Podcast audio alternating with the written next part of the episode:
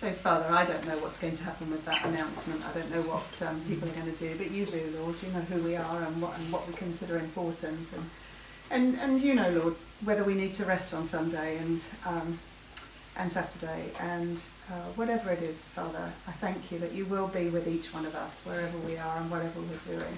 And I thank you for the encouragement that you'll give us today as we go through the uh, next session in this study of Luke, and, and as you encourage us as through your word, Lord, by your Spirit, but also as we uh, talk together and fellowship together, and as we care for one another. Um, thank you, Father, that um, that you do that.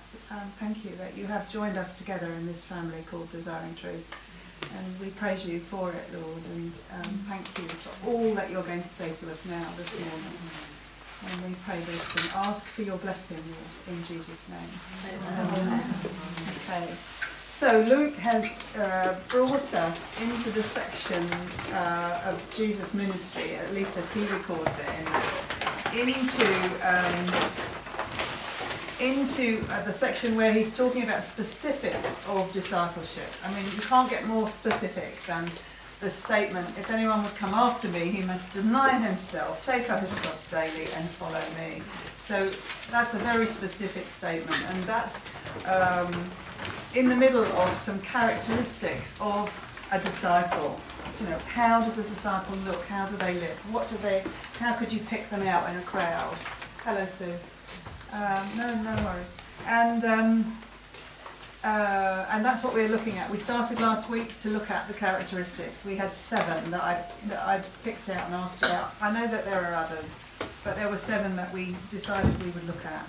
And um, so we're going to recap some of last week as we go in and finish off chapter 10 uh, of Luke. So we're going to start in Luke chapter 9 and um, perhaps amplify a little bit of what we talked about last week.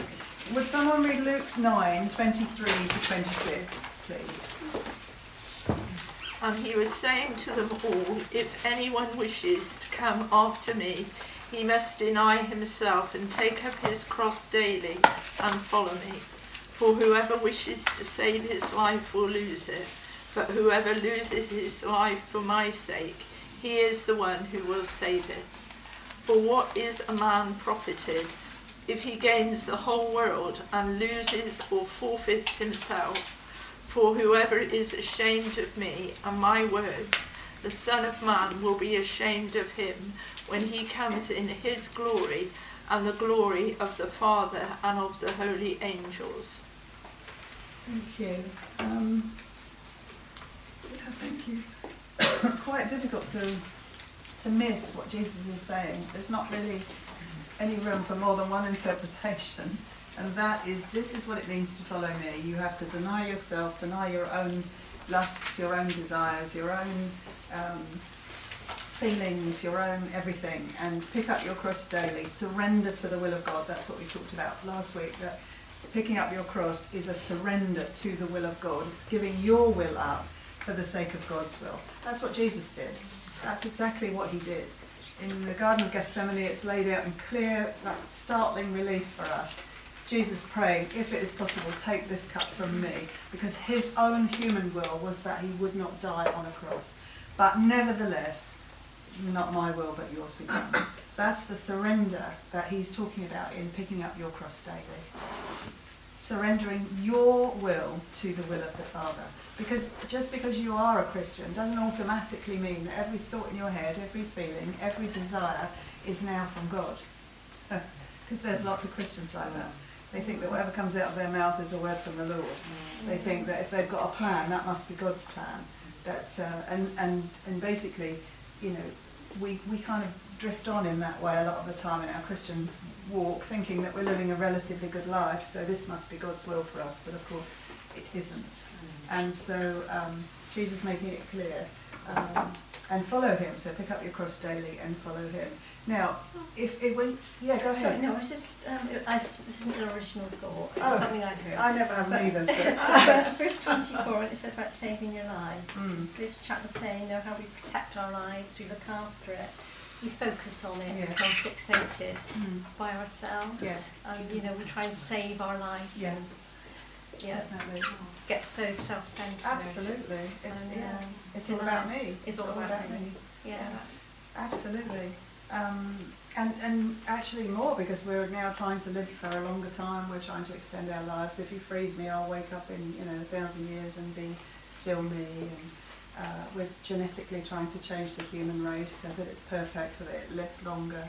We're all this, you know, vegan and vegetarian and, you know, cut out this, don't eat that, do this, don't do this, in, in an attempt to live longer. It's all about me. And uh, the tra- tragedy is when Christians are like that. So, um, so um, I've got nothing against vegans or vegetarians. Sorry, I included them, but it is, it it, it, has become um, almost a cult. And you can see it when you look Yes. at it. There are so many things like that that have become a cult. Yeah, it is. A distraction. Yeah. Um, so, having decided then, this is what Jesus is saying, if you're ashamed of me and my words, then I'll be ashamed of you. Mm-hmm. And so, what he's wanting is that the people following him will understand this is not an easy walk. This isn't something you can just, you know, float in and float out of. And when, when, he, when he presents that to them, he's expecting every single person who hears that to say, I can't do that. Mm-hmm. I can't do that. Mm-hmm. How am I ever going to do that every day of my life? How am I going to pick up my cross daily? I might be able to do it today, but it's for sure I won't be able to do it on Friday. Mm-hmm. Do you know what I mean? It's Yeah. like that's the expected response. You know, we sometimes think that as Christians we're supposed to be like gung ho, we can just go in there, we can do this and do that and take authority and pin this down and do this, but you actually can't do any of that. Mm-hmm. And actually, all these statements should fill you with dread. Yeah. How am I ever going to live like this? And that's what this gospel's about. It's about Jesus showing you how you will live like this, how you will live doing that. So if you are thinking, I can't do that, then hallelujah, praise the Lord, because that is the correct response to something like this. And he's going to go on. I mean, eh, the next few verses is the Transfiguration account, and we're going to move, not, not read through that, 'cause, um, it's kind of a di- slight digression on this subject. But we're going to go straight into verse 37 because Jesus is going to start showing them how to live that way, how to live as a disciple, and the characteristics of a disciple. So somebody reads 37 to 43, please. On the next day, when they came down from the mountain, a large crowd met him. And a man from the crowd shouted, saying, Teacher, I beg you to look at my son. He is my only boy. And a spirit seizes him, and he suddenly screams, and it throws him into a convulsion, with foaming at the mouth. And only with difficulty does it leave him, mauling him as it leaves as it leaves. I begged your disciples to cast it out, and they could not. And Jesus answered and said, You unbelieving and perverted generation, how long shall I be with you and put up with you? Bring your son here. While he was still approaching, the demon slammed him to the ground and threw him into a convulsion. But Jesus rebuked the unclean spirit and healed the boy and gave him back to his father. And they were all amazed at the greatness of God. But while everyone was marveling at all that he was doing, he said to his disciples, Let these words sink into your ears. For the Son of Man is going to be delivered into the hands of men. But they did not understand this statement. And it was concealed from them, so they would not perceive it. And they were afraid to ask him about this statement. Thank you. Okay, so um, the day after Jesus has been transfigured on the mountaintop, which Peter, James, and John saw, they were with him. Um, they come down the, the mountain and they see this, the rest of the disciples, um, and, and a huge crowd uh, around because uh, a man has a demonic son or a demon possessed son, and he wants him delivered, and the disciples haven't been able to. Um, and it's it's it's a shock really because these are the ones who were sent out at the beginning of chapter 9 or just a little while ago to cast out demons to heal the sick to proclaim so luke's expecting us to think well how on earth could why did why couldn't they do that? You know why couldn't they do it? Um, and and actually, I find that that is not very common in Christian circles. Because we're told really that um, we just go out and, as I said a little bit ago, you know, take authority in the name of Jesus. Well, actually, I'm not really sure that that's exactly how things work, and it's certainly not the way that Jesus talks about here in Luke's Gospel. Because these disciples, having been authorised, having been given power to go out and do those things, have come back to find themselves unable to cast out this demon. Now, you, you, you and I, we live in a society where people will say that we can cast out any old demon, especially if we go in twos and threes. We can go and say, rebuke, we rebuke you in the name of the Lord Jesus, be gone, be gone. And expect that demon to have to flee. But that's not borne out in this chapter. No, isn't one of the things goes with prayer? Yeah, it is, and that's what I'm saying, that's what we're going to get to, Alan. Yeah, exactly. Um, so why is it that they can't cast out the demon when they've just come? They, they were. It's not long ago. Eight days later, you know, it's not long ago that they went out and had that tremendous success. So why is it they can't cast out the demon? And um, and what has happened in that scene when they can't do it? So we talked about that last week. Can you remember what we said? You know, what what's the situation that's going on?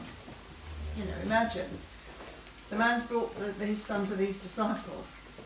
They can't heal him. They can't cast out the demon. So what do you think is these? Is, is God, is Jesus trying to show them that they need something of Him? Yeah, Yeah. I definitely think that's going on. Imagine the reaction in the crowd. What's the reaction in the crowd? When they're gathering, this crowd is gathering. They know these disciples. They know what's been going on. They know that they've been going out and, mm. and healing the sick and casting out mm. demons. So mm. what's the reaction in the crowd? What would be your reaction? Mocking. Mocking, yeah. What else? Disappointment, yeah. Mm-hmm. What else? Cynicism. Well, is really what I heard. Is it all really true? I mean, did they really do that? Yeah. And, and if they did do that, why can't they do it here? And then it must be something to do with the boy's father, or it must be something to do with the boy, or maybe these are not the important disciples, maybe the ones who are not here yet, they're the important ones. And Jesus walks back into that scene with the three where he's been up on, and, and, he, and that's what he's saying, you unbelieving and perverse generation. Because as far as Jesus is concerned, this is something they should have uh, been able to understand. Yeah. And um, hello, Jim. Hello, intrepid pioneer through the rain and wind. Um, so he says, "Bring your son here," and uh, and and so the, the the boy comes over, and Jesus, of course, rebukes the demon. So, what is he trying to tell us? What's Luke trying to tell us? And in Luke's gospel, he doesn't make it clear. So you have to go to Matthew and to Mark and read the same account in those chapters to understand what it's about. So Matthew chapter 17, 19 to 21, if someone could go there, and someone else go to Mark 9, 28 and 29. Matthew 20, Matthew 17, 19 to 21. Somebody read that? There. Then the disciples came to Jesus privately and said, Why couldn't we drive it out? And he said to them, Because of the littleness of your faith. For truly I say to you, if you have faith the size of a mustard seed, you will say to this mountain, Move from here to there, and it will move, and nothing will be impossible to you. But this kind does not go out except by prayer and fasting. You see, I find this extremely confusing. Mm. Extremely confusing. It's, it's because your faith is too small, so because your faith is too small, but actually, you didn't know this, but it only goes out by prayer and fasting, this kind of thing. So I'm not quite sure that we can take only that statement. So somebody else go to Mark, please. Mark uh, nine. It's going to, Mark's going to say basically the same thing. Mark nine, 28 and 29.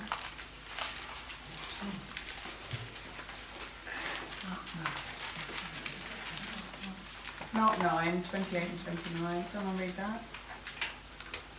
When he came into the house, his disciples began questioning him privately. Why could we not drive it out? And he said to them, This kind cannot come back, come out by anything but prayer. Okay. So what are we're going to make of it then? What do you mm. make of all that? Well, it's a tricky one, the first one, because we have so many people hurt in the bu- in the church who have been told your faith is Yeah. good enough, Exactly. and yet that seems to say it in Luke, doesn't Yeah. it? In Matthew it In says, Matthew, yeah, yeah. yeah, yeah. I remember listening to Carter Conlon and he was talking about how he he had this thought that he had to to do a sermon on something Mm. and he fasted for three days Mm. And he said it became clear Mm. but I haven't done that myself. I don't too much. What, what do you think of Pierre? Go ahead. I, I'm just thinking, I don't know if it's relevant, but the disciples actually did seem quite a sleepy lot. Yes. You know, when Jesus was in Gethsemane, they were Yes. snoozing, and on Yes. the, you know, when they were, you know, Transfiguration, Yes. they were having a sleep. Yes. So, Yes. I don't know. Yes. Yeah, I Yes, I think the thing is the the the some sometimes we imagine that faith is a static thing, it's a noun. We we think of it as a noun, a thing that we can pick up and that we have. So we put it in our backpack or in our case and we carry it around with us and that's my faith. So when Jesus says because of the littleness of your faith, we think of it as okay, I've only got a tiny bit of faith. You know, Vanessa's got a huge amount of faith. She's got a huge suitcase or a trunk that she's carrying around that lies in my pocket. You know, you know. Um, but I, faith, remember, is a verb. It's a doing word as well as a noun. So the littleness of your believing, the littleness of your active believing, this is not happening. So what is involved in active believing? Not just the noun, but the activity of faith. What's involved in the activity of faith? And the Living second it. sentence in what he says gives you the, the answer. You live it. You live You're living it. So faith in that's- whatever you do. So you what, it. what's he just said to them? What does he say the second thing? This, this, this, uh, because of the littleness of your active believing, for truly I say to you, if you have an faith that is actively believing, even if it's only a tiny amount, but it is actually going on, you will say to this mountain, move, and I think he's pointing to Jerusalem, move, and it will be moved. And then he says, but this kind does not go out except by prayer and fasting. What is involved in active believing? Prayer and fasting, particularly in the casting out of demons. You know, we we have this arrogance about us. Some Christians have this huge arrogance that they're going to be able to walk into any situation and be Jesus. Mm-hmm. Well, you are not Jesus. You are nothing like him, actually. You are a long way from how he is, which is why we need each other and which is why we should only go into these situations together. You know, not necessarily the whole crowd of us, but, you know, two mm. or three at least. You should never, ever, ever go into a situation that is in any way vaguely demonic and think that you can stand against Satan. You cannot. Yeah. You are not strong enough. He is mm-hmm. clever and strong and mighty, and he will likely defeat you. Mm. Not necessarily. There are miracles that go on all the time, but, but mm. you are much. You are to mm. really to go in in twos. Jesus sent them out in twos. If you ever want another reason to do it, he sent them out in twos. They went around as a group, and and we're to remember that.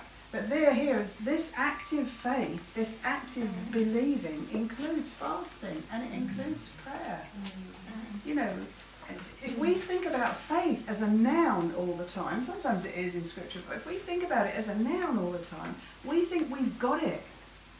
It's a bit like salvation being the ticket in the back pocket. Okay, I've got my ticket, I've got my trust in Jesus, I prayed the prayer, I've got the ticket, I'm going to heaven, so I'm okay.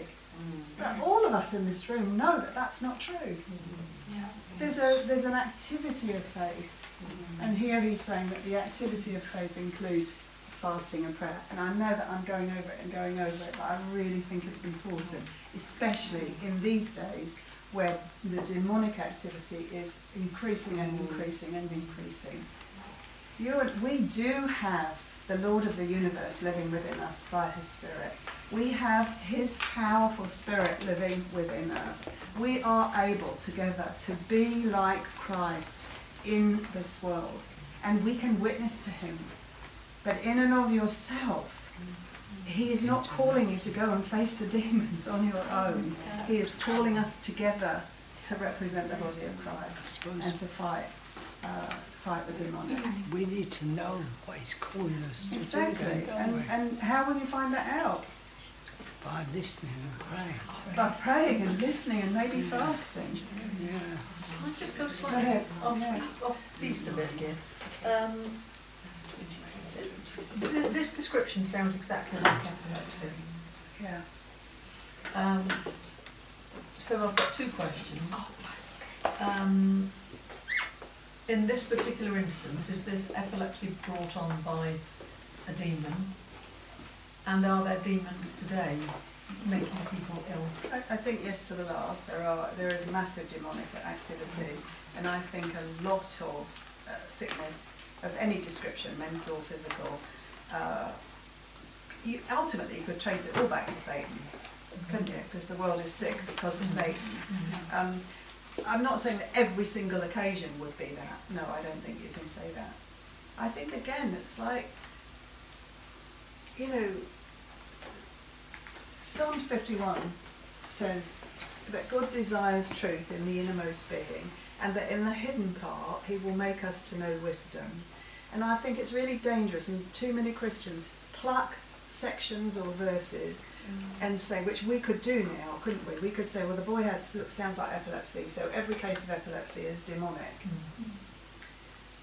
But I think that that's not the full counsel of God. The full counsel of God is that there's a whole range of things going on here, and that we're, we need God's wisdom to be able to weed Yeah, out what's the what. wisdom, isn't it? And His wisdom comes through the Word, Mm.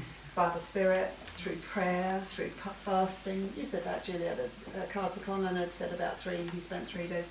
It comes by all of it. Only then would we even be able to begin to say, is that epilepsy demonic? Is that something that needs the casting out of a demon? Or is that something that actually is a medical condition that needs, um, you know? And I, I just think we're so naive so often. Mm. Yeah, maybe that's not, uh, the, it's not the main point anyway. The main point is to realise that we need to come in prayer, Exactly. bow the knee, Exactly. and Yeah. Exactly. And God will guide you. He mm. will. He'll give you in, in, in mm. the information. He promises wisdom, doesn't he? James chapter 1. If any of you lack wisdom, let him ask of God. Yes. And God gives to everyone without partiality. So this is not something he won't do. This is something he will do for us. But he's already prescribed the way. And the way is to immerse yourself in the Word of God so that you know the whole counsel of God from Genesis to Revelation, so that you can have some idea of God's plan and purpose and how He works and how He's always worked. He's an unchanging God. So what He did in Genesis, He'll be doing in Revelation. And, and, and to be able to say, okay, I'm so far from it, but I think maybe I can see the value of prayer, the value of fasting, the value of study, the, you know, um, anyway, so if, if I said then, let's just pull it back a little bit. Sorry, Chris, I've go got written down, which probably you've said, is littleness is unbelief in your faith. For, well, because of the littleness of your faith. Oh, because yeah, the Yeah. word actually means unbelief. Hmm. It's not littleness in size. No, it's it's no. because of the unbelief in your faith, and the unbelief in their faith, in their doing of their faith, is Yeah. that they're not praying and they're not fasting and they're not understanding that they don't automatically have every answer. Um, so I think last time we talked about this, and and the understanding that comes to you at the end when you look at all of that is, oh my goodness, how am I ever going to be able to do anything? Mm. I need Jesus. I mm. need God. Mm. And that understanding is the key element of a life of discipleship. It's, oh my goodness, I can't do anything without Jesus. If you can stay in that place, you're about where he wants you to be. And that's what I think he's trying to show these disciples. Without me, you can do nothing. Yeah. In fact, he, he says that. He says there in the Bible. Without me, I, you can do nothing. But I can do all things through Christ who strengthens me. So through him, through hi a life that's given over to trusting him, I will be able to have victory in my Christian life. I'll be able to work together with other believers and, and make a difference and, you know, bring people to the Lord and, um, yeah, go ahead. So when I've heard Christians say that they don't believe, that they, not, not, not, that's wrong. I've heard Christians say that they don't trust Jesus enough. Is that down to just their unbelief? Yeah. Or, Of course. yeah. But unbelief takes practice, you know, that's another thing. Active faith takes practice, hmm. and unbelief takes practice. You don't suddenly go from kind of thinking, oh, I, I do trust God, and then finding, no, actually, I don't trust Him to do this and do that. Hmm. That happens over a period of time, and the, it's usually because He hasn't done what you thought He should have done. Ah, right. And so hmm. you, you've come to a place of thinking he won't do this or he doesn't do these things because you've had a, a, a kind of time where he hasn't done those things and you think he should have. And the thinking he should have is the sin because that's led you into mm. unbelief. But mm. surely, if our Lord wanted to do something for us, it would be His will. Of course. And it's not always His will. Of course. So, Of course, but you People have see got what to I mean? Exactly. you know? They have to surrender their own will to his will. But mm. that surrender is complicated because usually we want some, him to heal someone that we love. And when he doesn't heal us and heal them, and we can't understand why, it just mm. starts to nag away and chip Right. away. And if that happens over time, you end up in a place where, well, obviously God doesn't heal, or he's, or he doesn't want to, Yeah. or he, or this or that, you know, mm. and it becomes unbelief, which is a, a massive thing. So, um, but think about it. If mm. if if you can't do anything without Jesus, right? If you act, absolutely accept that that's the core statement, what is your life going to be about 99% of the time? What will you be doing? Prayer. Praying. You'll be praying all the time. Unspoken prayers, spoken prayers, heart prayers, mind prayers. Your whole life will be a life of prayer. Isn't that what Paul says in Thessalonians? Pray mm. unceasingly. It's like how can you pray unceasingly? Only if, if it is a, if it is actually the condition, the attitude of your heart. I can do nothing without Christ. Therefore, my whole being is going to be understanding that I need Him all the time. Prayer, prayer, prayer. Not just not, not necessarily spoken, but this, this just this. Lord, I need you. This attitude of, of need. Um, and, and when you have that, everything you meet and every person you meet and everyone you speak to, you will understand, I can't, I can't witness for you, Christ, unless you do it through me. Mm. I need you. As I go to meet my friend for coffee, as I go and, and sing in the marketplace, as I, as I go up to Wimbledon on Saturday, I can do nothing without Jesus. Please, Lord, show me who to speak to, when to speak, what to say, how to mm. say it, how to be, everything. Mm. My experience is that um, God sort of crops up in various aspects, and there are certain areas of my life where um, this must be by my choosing or my um, my neglect that God doesn't come in. There are certain things, such as the things that you've been talking about, about somebody that I might perceive needs needs to know about God. That would be kind of highlighted for me. But there'll be other things in my life Yeah, where it, uh, you know, I, God isn't there as, Yeah. as much. yeah. And I don't know whether it's just that God does use certain aspects of us that He highlights, or because I, I don't experience uh, c- constant prayer. No, no, not Uh, always. No.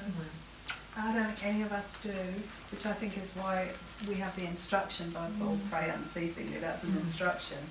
And because I think even subconsciously or unconsciously, we separate parts of our lives. Mm. And when we're going out, out of our own home perhaps, mm. we're much more aware of the fact that we're going to meet people we need Jesus. Uh, so we'll mm. perhaps be more conscious of that. But in our own home, in our own familiar surroundings, we often forget that we need Jesus more there than we do anywhere else. And it's, I'm not, I'm not saying you're talking about home and out, Well, but well, it's that sort of, idea. Yeah, yeah. yeah. Mm. I was praying for myself in my own home, in my own mm. family, because they're the areas that you tend to, Take for granted. yeah, you mm. kind of forget.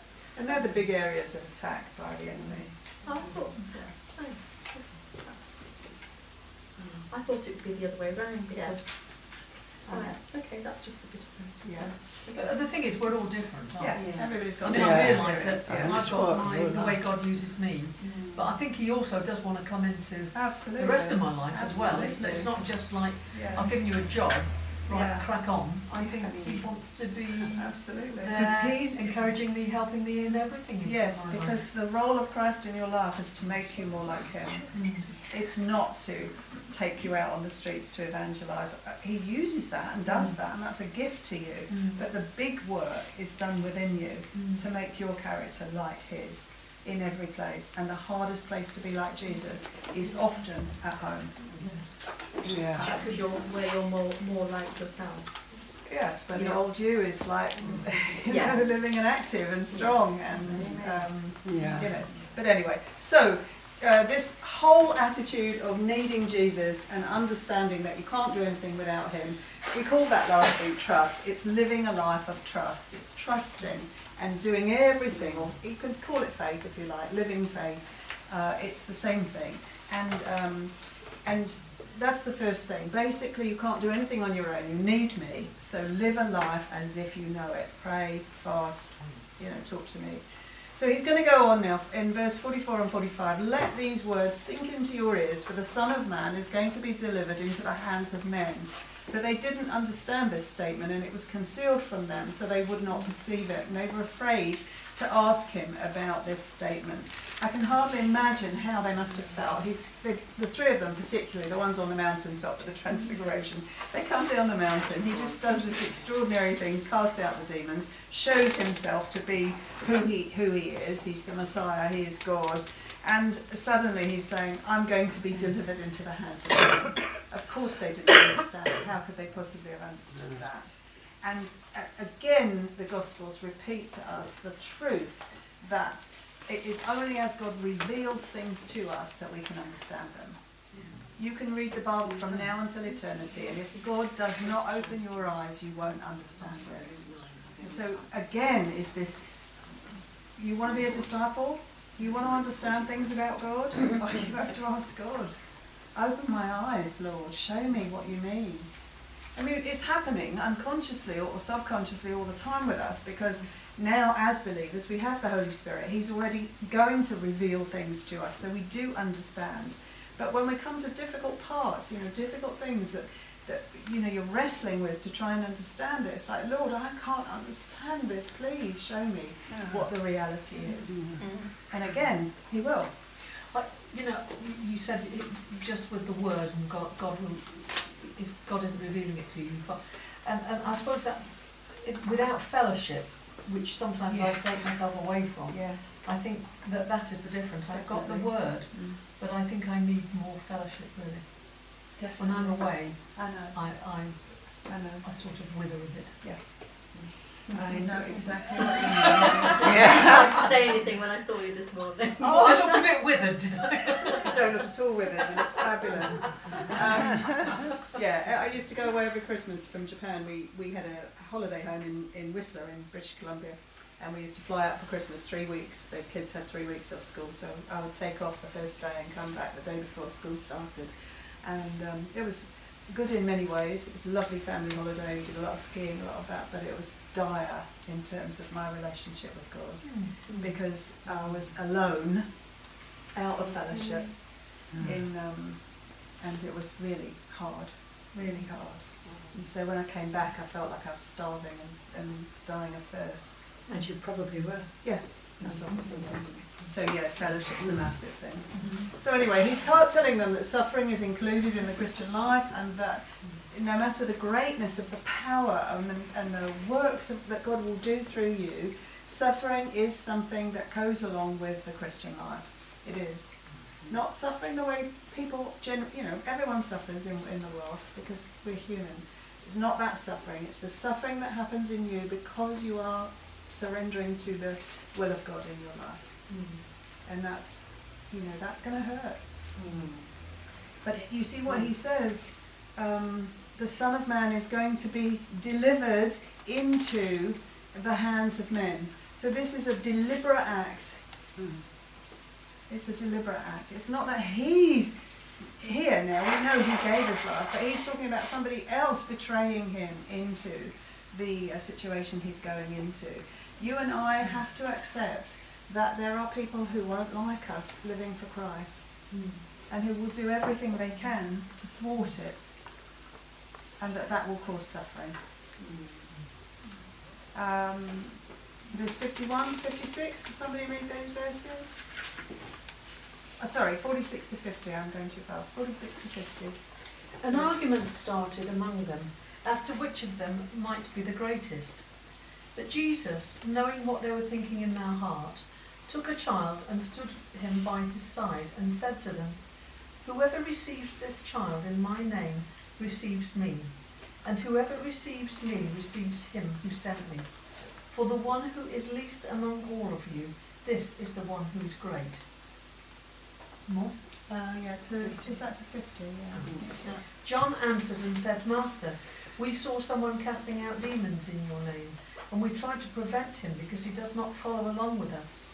But Jesus said to him, Do not hinder him, for he who is not against you is for you. Thank you. Okay, um, it's amazing but so human here. This uh, little scene, Jesus um, just telling them something that they couldn't understand, they, they couldn't perceive. Um, they've seen him cast out the demon. They've John has been up with him on the Mount of Transfiguration, and now suddenly, um, who's going to be the greatest? We talked about this last week. Such a human thing, such a human thing. The reverse of the thing that should be happening in them, and that is, you know, wow, wow, who's this person, and, and you know, how can I be with him? Um, and so he's talking about the little child, and um, and I think what Luke's showing us is that humility is a characteristic of a disciple. And, you know, we all are guilty of what they were doing, all of us. We want a ministry that shows. We want to know that we're used by God. We want to be in a place where, um, not necessarily that the whole world sees who we are, because none of us would admit to that, but we do like to to know that we're doing something for God. And it's a human reaction to want to do bigger things and to be seen to be doing bigger things. Thing is, they're uninhibited and they actually it, Yes, which is much more healthy than yes, if you if you kind of exactly. you know uh, because you if you just keep it to yourself, you haven't got anybody to correct you. No, You know, exactly. just simmer down a bit, dear. Yes, exactly. I know. I know. I don't know about you, but I can look back in my past and remember s- things that I have said and absolutely cringe when I actually said them. Honestly, I could even repeat some of them so ingrained, so blazoned are they in my mind. I could even tell you what they were and when I said them. So this is a very human thing. Um, and so Jesus will bring the little child and say, um, you know, uh, Jesus, knowing what they were thinking, took a child and stood him by his side and said, Whoever receives this child in my name receives me, and whoever receives me receives him who sent me. For the one who is least among all of you, this is the one who is great. If ever a, the Western Church needs to understand something, it's this. Whoever is least is great, yeah. Surely what you're doing, you're doing it not for your glory, you're doing it for the glory of God. Yeah, of course, and I, I wish it was so that But every... you're not picking yourself up. No, no, you? of course, well, you know... But often you are. Yeah, you often don't, you yeah. are. Just in that You know. statement, I'm doing this for the glory of God. Yeah. And I, and I hear myself saying that, you know, Lord, that this is all for you, I'm doing this, and I'm going out, so I'm going to go up to Wimbledon. Oh my goodness, aren't I a saint? we do it. Yeah. She's exaggerating and making it funny. Yeah. But, but, but the thing is, the human condition, it, it's, it's almost as Yeah. if in these small little pictures, what, what God is showing us is this is what you're like on the inside. It may not be exactly your thing, Juliet, maybe not. Um, and, you know, there will be some people who don't want to have uh, a bigness and be shown. You know, some people don't like, they like to be in the background. I have a mm. husband and a daughter like that. They don't like to be up front. And, mm. But, you know, me, it's like, if there's a place, that's my place. It's right at the front, you know, and, and that's the reality. And that's what these disciples were like. Well, if there's going to be a place, I'm one of the twelve, so here am I, you know, like I'm John, or I'm, I'm Andrew, or I'm Peter, and actually I think I'll be Peter because he's like the most important, it looks like. So, you know, that is the human condition. And we judge people, you probably do too. We listen to people, we see them, we look at them, they become more important in our eyes because they're doing things that are visible. And what he's saying is, even when it's not in you to be like this, it is in you to ascribe greatness to people who are visible. Mm-hmm. And children, no, maybe not you personally, but generally. And Right. children are usually invisible in the Yeah. scheme of things, and Yeah. that's what he's mm-hmm. saying. Mm-hmm. That whoever is the least is the greatest. Um, You only need to stand on a church at a church door at the end Yeah. of a service. Oh, Vicar, that was absolutely marvellous. And, and, and, you know, we're, we're kind So of they're picking up the. we're yeah. kind of feeding that attitude. Exactly, exactly. Well, I suppose it's a thin line between doing that It and is, encouraging. and encouraging. well. Yeah. Yeah. It's, yeah. It's not the words we say, Vicar. This is not what we, we're not talking about what we say. What we're doing is we're talking about an attitude of the heart. Mm. An attitude. And, and a disciple's attitude is someone who knows they can do nothing without Christ, but they trust mm-hmm. Him to do what He's going to do in and through them. Someone who knows that suffering is going to come because they are giving, surrendering their will to the will of God. And that will be hard. You know, that's not easy. It's hard to do that. It's hard to stop doing things you like doing because God says don't do it. It's hard to do things you don't like doing because God says do it. It's hard. It's hard to sometimes get yourself out of bed in the morning and go somewhere because you know God wants you to do that. When you'd much rather turn over and, or have another cup of coffee and stay home. It's hard. So those things are hard to do, and it's that attitude. It's like my life's not my own. I've given my will to, I'm surrendering my will, submitting my will to God's will, and I will do it. So there's this trusting and the suffering, and then the um, humility that starts to become evident in you as you battle the old you. And I, I, I think about the disciples here. They've just been told by the Lord that they haven't got it right. Yeah. And then the next thing they're doing is, is bigging themselves up. And that's what we do. Rather than listen and, and go to that place, we'll, we'll make excuses. It's what children do, isn't it? But you know, I did do this, Daddy. I did, you know. Did you see me do the dishes?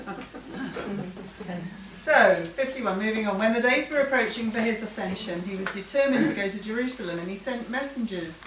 Um, sorry, 49. Have I missed 49? No, No, we did that. Okay. So, uh, and he sent messengers on ahead of him, and they went and entered the village of the Samaritans to make arrangements for him, but they did not receive him because he was travelling toward Jerusalem. When his disciples, James and John, saw this, they said, Lord, do you want us to command fire to come down out of heaven and consume them? But he turned and rebuked them and said, You do not know what kind of a spirit you are of, for the Son of Man did not come to destroy men's lives, but to save them. And they went on to another village. Uh, as they were going along the road, someone said to him, Oh no, I'm going on too fast. So, one day on a trip through Samaria, Jesus is refused entry into a village, and the disciples are enraged and they want to send, shall we ask the God to send down fire? So, like, um, and Jesus makes that amazing statement, for the Son of Man did not come to destroy, but to save. Um, that's what Christians are to do. That is our mission. Jesus began a mission on earth. Luke is amazing because he, he opens his gospel with, uh, I'm going to write down for you, Theophilus, exactly what Jesus began to do. And then in Acts chapter 1, he starts to continue what Jesus did. And now Jesus is doing it through his disciples, through us. So it's this one work of Jesus. The church age is one work of Jesus. And we're a part of it. And so we are to do what Jesus came to do. He did not come to destroy, he came to save. Um, that's hard for us because now that we're saved, we want to destroy everybody else. So I, I'm only kidding, I know you don't, but you know. Um, okay, somebody read 57 to 62. Our purpose then is to heal and to save. And then- as they were walking along the road, a man said to him, I will follow you wherever you go. Jesus replied, Foxes have holes and birds of the air have nests, but the Son of Man has no place to lay his head.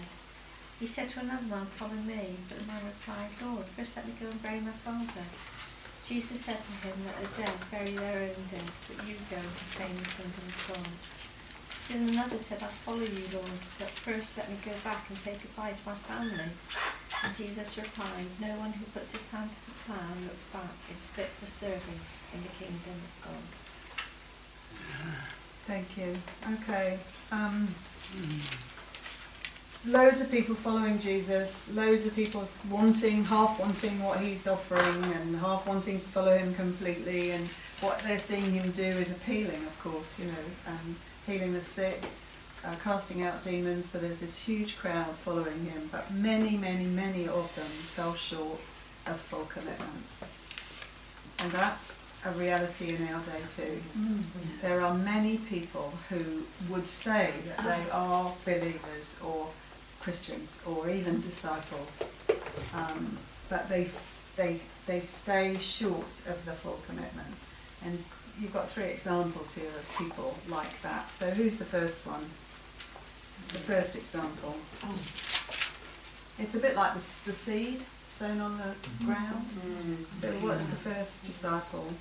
What does he say? to come to bury his father. I'll follow you wherever you go. And uh, what does Jesus warn him of? That he wouldn't have he his own wouldn't- place to rest. Yeah. So basically, what's the wa- the statement of Jesus? Mm. He has nowhere to go, so you will come with me and you will have nowhere to Right. So what does that? Keep following. Yeah, but what's is, is going to be difficult. It's oh, not going to be comfortable to follow mm. me. The Son of Man has nowhere to lay his head, and so there's this. Um, you know, Jesus, the foxes have holes and the birds have the air, but the Son of Man has nowhere to lay his head. It's this idea of this is not an easy life. It's not going to be comfortable, and so. Um, and the next one, What does bury his father first? yeah, wants to bury his father. So, um, what's uh, what's Jesus' message to him? Allow the dead to bury their own dead, but as for you, go and proclaim everywhere Yeah. the kingdom of God. What's he saying? Priorities, is it? Priorities, yes. This is a life where my now suddenly, if you're going to be my disciple, my priorities become your priorities, and that includes even things like burying your own father. His father can't have been dead, by the way. His father hadn't wasn't already Oh. dead because in Jewish tradition, if, if your father died, you'd have to be at home. I think they call it something shiva or Shiva. something. Yeah, and so um, he would have been at home and not being able to follow Jesus. So this is a man who's saying, when my father dies, I will follow you. So it's like all the things we, we say, when my children are older, I'll be able to work for the Lord. Yeah. Um, you know, when when I retire, I'll be able to do this. When I, you know, all those things. It's, a- it's an, yeah, it's something that you're putting in the way of full commitment to Jesus. And what's the third one? Uh, About not putting um, a hand to the, you know, putting your hand to the plough, not looking back. Yeah, another also said, I will follow you, you Lord, but first permit me to say goodbye to those at home. And Jesus, understanding what that is, no one after putting his hand to the plough and looking back is fit for the kingdom of God. Um, what do you think he means by that? Look forward to the future and what you have to, to gain by following Christ. Yes, maybe, yes, It's about how you uh, use your time. yes, yes. It's a tricky one, isn't it? Because I think he uses no one after putting his hand to the plough and looking back. That's the Oh, problem. you don't know It's that you look back. Yeah. And actually, I was thinking about that, thinking, okay, what does that mean? And I remember when we first came back to the UK, we moved to a village in the middle of the country, sheep and fields all around us. And, and my husband, who's never lived in the country, um, he just he wanted to do everything that there was to do. He couldn't wait to talk to the farmers and, and, and you know, lamb, mm. get a, a, see a lamb born and help with that and all of that. And one mm. thing he wanted to do was to drive a combine harvester, which are mm. enormous things. Yeah. And um, in our little pub in our village, lots of farmers in there. So he was chatting one day to one of them, and, and the guy said, "Well, you can drive my combine harvester." So it was, oh, that'll be great. So we met the guy the next day and uh, got in the combine harvester. And he said, I was driving along and I, I was concentrating and I thought, you know, definitely going in straight lines. I was looking at the steering wheel. It was sort of really big to hold in my, you know, he said, and then we finished and I looked back and my, I'd gone like this. all the. The, the farmer had straight furrows all the way, but as soon as he'd let Alan do it, it was like this. And, as I was thinking back about that, because it was the plough, and I was mm. thinking about that, I was mm. thinking, okay, Alan didn't look back because he was dead scared of this huge piece of mm. equipment, but he looked down at the steering wheel the whole time. Ah, he was looking at his own circumstances, or his own. He wasn't. He was looking at the steering wheel. But you know what I mean. This is what I think Yes. that Jesus is saying. Don't look back. Hmm. Don't even look down at your circumstances hmm. because you're going to start to go off course. Hmm. Just keep your eyes on me and follow me. Because that's what he says, isn't it? Um, Jesus has said, follow me to everyone. And, and no one, after putting his hand to the plough and looking back, is fit for the kingdom of God. Because looking back or looking down is taking too much notice of what you have here in this world. Mm. Too much notice of what you've left behind. Too much notice of what you've got right here in front of you. Instead of, it's Jesus that I'm following. It's He, he that I'm actually says that, that's the why I said time, because he he starts off, let me go first, let me go first. Yeah. Yeah, this is what I want, not want. I like the fact that he calls himself a shepherd, not a herdsman. Yes, exactly. Yeah, exactly. Same thing, exactly. You just go wobbly if you're looking back anyway. Yes, you you imagine do. you're looking back. You're all wobbly, You're going exactly. wobbly anyway, and you're Yeah. not going to have the Exactly. what God's got for you. Exactly.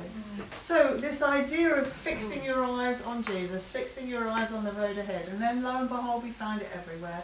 Hebrews, you know, fixing our eyes on Jesus, the author and perfecter of our faith. You know, it's this constant looking at Jesus, following him, not looking down, not looking back, just following Jesus. That's the attitude and the uh, character of a disciple. And it's hard to do that. Yeah, because we can't see him. Exactly. You can't see him. Go ahead, Garby. I think the verse, verses, uh, those verses amplify verse 23, and if I might read it in the Amplified, it says, Mm. And he said to all, If any person wills to come after me, let him deny himself, disown himself, forget, lose sight of himself, and his own interests refuse and give up himself, Yeah.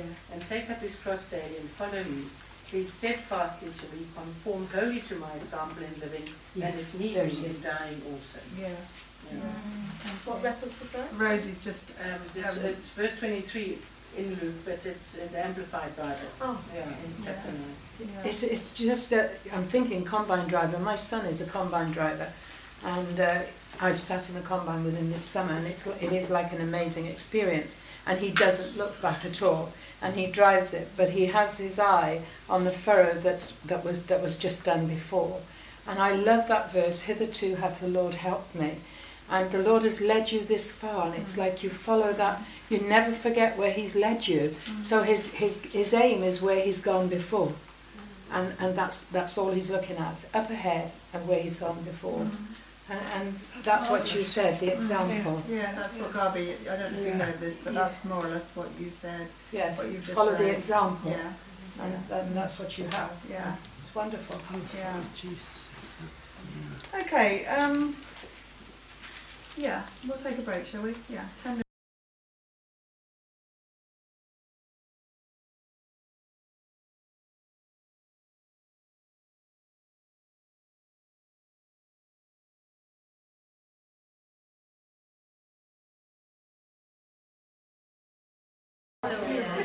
Okay, we are starting, definitely starting. Father, thank you that um, you are a great God and that you will show us things and, and amplify our understanding, Lord. That's what we want. We don't have it all neatly tied up and we need we need to know your will and your plan and your purpose and we need to know the details of how we live with you, Lord.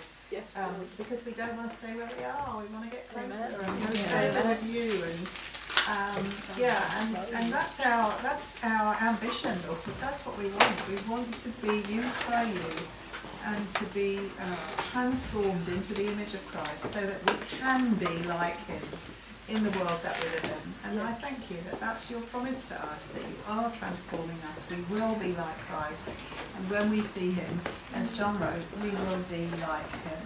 And that's just an amazing, amazing thing, Lord. So I thank you for it, and I ask now that you would enable us to get through this, the rest of this uh, session, and to understand what it is that you're saying. In Jesus' name. Amen. Okay, so um, Luke chapter 10, we're into chapter 10. Could somebody read the first 20 verses, please? Maybe half and half, whatever. Just somebody read 10 and then another 10. Thank you. After these things, the Lord appointed seventy others also, and sent them two by two before his face into every city and place where he himself was about to go. Then he said to them, The harvest truly is great, but the labourers are few. Therefore pray the Lord of the harvest to send out labourers into his harvest. Go your way. Behold, I send you out as lambs among wolves. Carry neither money, bag, knapsack, nor sandals, and greet no one along the road. But whatever house you enter, first say, Peace to this house. And if a son of peace is there, your peace will rest on it. If not, it will return to you. And remain in the same house, eating and drinking such things as they give you, for the labourer is worthy of his wages. Do not go from house to house. Whatever city you enter, and they receive you, eat such things as are set before you, and heal the sick there, and say to them, The kingdom of God has come near to you. But whatever city you enter, and they do not receive you, go out into its streets, and say, The very dust of your city, which clings to us, we wipe off against you. Nevertheless, know this, that the kingdom of God has come near you. But I say to you that it will be more tolerable in that day for Sodom than for that city. Woe to you, Chorazin! Woe to you, Bethsaida! For if, if the mighty works which were done in you had been done in Tyre and Sidon, they would have repented long ago, sitting in sackcloth cloth and ashes. But it will be more tolerable for Tyre and Sidon at the judgment day than for you. And you, Capernaum, who, who were exalted to heaven, will you will be brought down to Hades. He who um, hears you, he who hears you hears me. He who rejects you rejects me, and he who rejects me rejects him who sent me. The um, then the seventy returned with joy, saying, Lord, even the demons are subject to us in your name. And he said to them, I saw Satan fall like lightning from heaven. Behold, it will, it, I will give you authority to trample on ser- serpents and scorpions, and over all the power of the enemy. And notwithstanding, and nothing, sorry, and nothing shall by any means hurt you. Nevertheless, do not rejoice in this, that the spirits are subject to you, but rather rejoice because your names are written in heaven. Thank you. Okay, this is the uh, number six on our list of seven, and this was, I think we talked about last week, involvement. Involvement. A disciple is involved in the work of God, in the work of Jesus. And uh, that's what you see here. Jesus saying to them, sending them out in pairs, 70 or 72, depends on your translation, across the land. And, and he's saying, um, ask the Lord, the harvest is plentiful, the labourers are few, therefore beseech the Lord of the harvest to send out labourers into his harvest.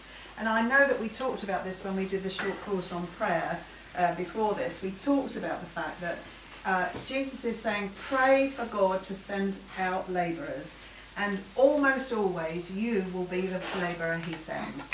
If you are the one who Yeah. God has instigated the prayer through, if he has caused that to be on your heart, to pray for God to send out labourers into the field, you can know that you are one of those labourers ready to be sent out. So if you find yourself praying, Lord, it's so there's so many people dying, there's so many people desperate, there's so many people lost, please send out people to give them the gospel, then I think God is probably saying to you, Yes, there you are, you're the one to go.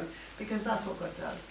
He gives you a thing to think about and pray about because that's already been in his heart and he is now working in us to go out. And that's what happened here. The disciples were sent out and Jesus is saying, the harvest is plentiful, the labourers are few. Beseech the Lord of the harvest to send out labourers. And so they are a part of this going out. Um, and he says that the mission's going to be dangerous. They're not too, uh, it required a certain amount of speed because they needed to go as far as they could because Jesus knew he had a limited time and so he's sending them out to go. And um, they would be supported along the way by people who received their message.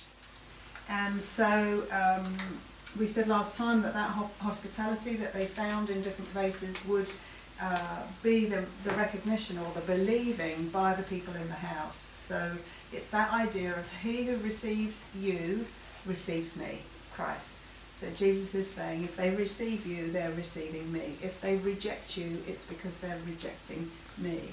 And the whole idea of shaking the dust off your feet, I think we said this last mm-hmm. time, that was a, a Jewish practice. When they came back from Gentile countries or lands, they would shake the dust of their feet to signify that they were now out of Gentile pagan territory and they were back into their own land. And so this thing that Jesus is saying to them is they those who do not receive you don't receive me and therefore are like the Gentiles because they are rejecting God. They're rejecting God. So um, that's the whole kind of thing of that. But what struck me today, or when I was preparing for this, was this idea of why did Jesus send them out to places where he knew people would reject him? Actually, he knows that by far the majority of Israel will reject him. So why is he sending them out? Choice. To give him people Choice, choice. There you go. So it's even though Jesus knows the outcome, he is giving people choice. So never think that. I mean, there is a teaching, isn't there, that Jesus only died for those who would choose him. That is not true. Every single person in the entire world has the opportunity to believe in Jesus. And just because God knows what they might do does not in any way negate their choice. Amen. So we have to preach the gospel not knowing. God knows who's going to say yes and who's going to say no, but it makes no difference because as far as God's concerned, He is going to call and call and call until the end of your life. And you have the opportunity to trust Him, to believe Him and receive Him. Um, he warns, doesn't he, the, the surrounding villages. You know, he says that it's going to be much worse for you in the day of judgment because you had so much more information. You know, that's a scary thought, actually, that the people we live with and love who keep rejecting Jesus, it will be worse for them when they stand before God mm. because they will be held accountable for what they knew. Mm. So they, those people, you know, who who you live with and who you love and who you share about Jesus with and you share the gospel with, if they consistently and completely keep rejecting, it will be worse for them because they have rejected more truth. They will have seen the miracle of your salvation in front of their eyes, the biggest miracle of all, and they will still have rejected the one who did that. So, um, Does that include your husband? Because it does say your husband will have salvation through you. no, your husband is sanctified by your faith. Sanctified means set apart. So the way I like to say is that um, because God lives in my house through me, uh, actually Alan, my husband, is in a kind of set apart state. He is able to receive much more information about God because I am, God is in me. Hmm. But that in a way is a kind of, he's also going to be held more accountable because he had the witness of God constantly hmm. in his home. So yeah, our husbands are sanctified, put into a place where they can hear more about God, but not saved, hmm. not saved through our faith. Um, uh, Jesus says, "I saw uh, Satan fall like uh, from like lightning from heaven." He's not talking about Jesus, uh, Satan being cast out at that moment. How do we know that, that Satan's not cast out from heaven? It doesn't come until the end. Hey? It doesn't come until the end. It doesn't come until the end, but we know he's definitely not. Uh, it talks about it in Revelation, but we know he's definitely not cast out because Satan is the accuser of the brethren, Yeah. who accuses us before God day and night. If that's true, it can't be that he doesn't have access to God. So he has access to God. Yeah. He did that with Job, didn't he? He did, was but talking to you God. could think, couldn't you, that when Jesus was died and resurrected and went up, that Satan might have been cast out then, but no, he still, he still has. Still has access. Yeah, he still has access. Yeah, he does. Because he, he he must have to be the accuser of the brethren, accusing us before God day and night. Um, And so, it was before God went with Job, wasn't it? yes, that's what Juliet's Oh, just said. No, no, no, don't be sorry. Yeah, it's good we're all on the same page. Yeah, he was um, there. And I uh, also, um, uh, Jesus saying that, what is it? Um, Behold, I have given you authority to tread on serpents and scorpions and all the power of the enemy. Uh, if you go to Psalm 91, verse 13, you will see that snakes and scorpions are symbols of spiritual wickedness. So they're symbols of um, demonic uh, activity. Psalm 91, verse 13, you will tread upon the lion and the cobra, the young lion and the serpent you will trample down. Um, he will give his angels charge to guard you in all your ways. They will bear you up in your hands that you do not strike your foot against a stone. You will tread upon the lion and the cobra, the young lion and the serpent you will trample down. I think I would defy, um, I think that in Psalm 91 the whole psalm is about the spiritual covering of God over, um, over his people. So, uh, I didn't understand verse 18. Could you just go through that? Where is it? Psalm 91? Watching Satan fall from That's what- like that's what lightning. Oh, this in Luke. Yeah, sorry. Yes, no, no, no. I, I was watching Satan fall from heaven like lightning. I think what he's saying is that he can see that the activity of the disciples as they are going out and being received by people is is doing a blow onto onto Satan. So, but Satan. It's not literally saying No, no, no, no. Um, okay.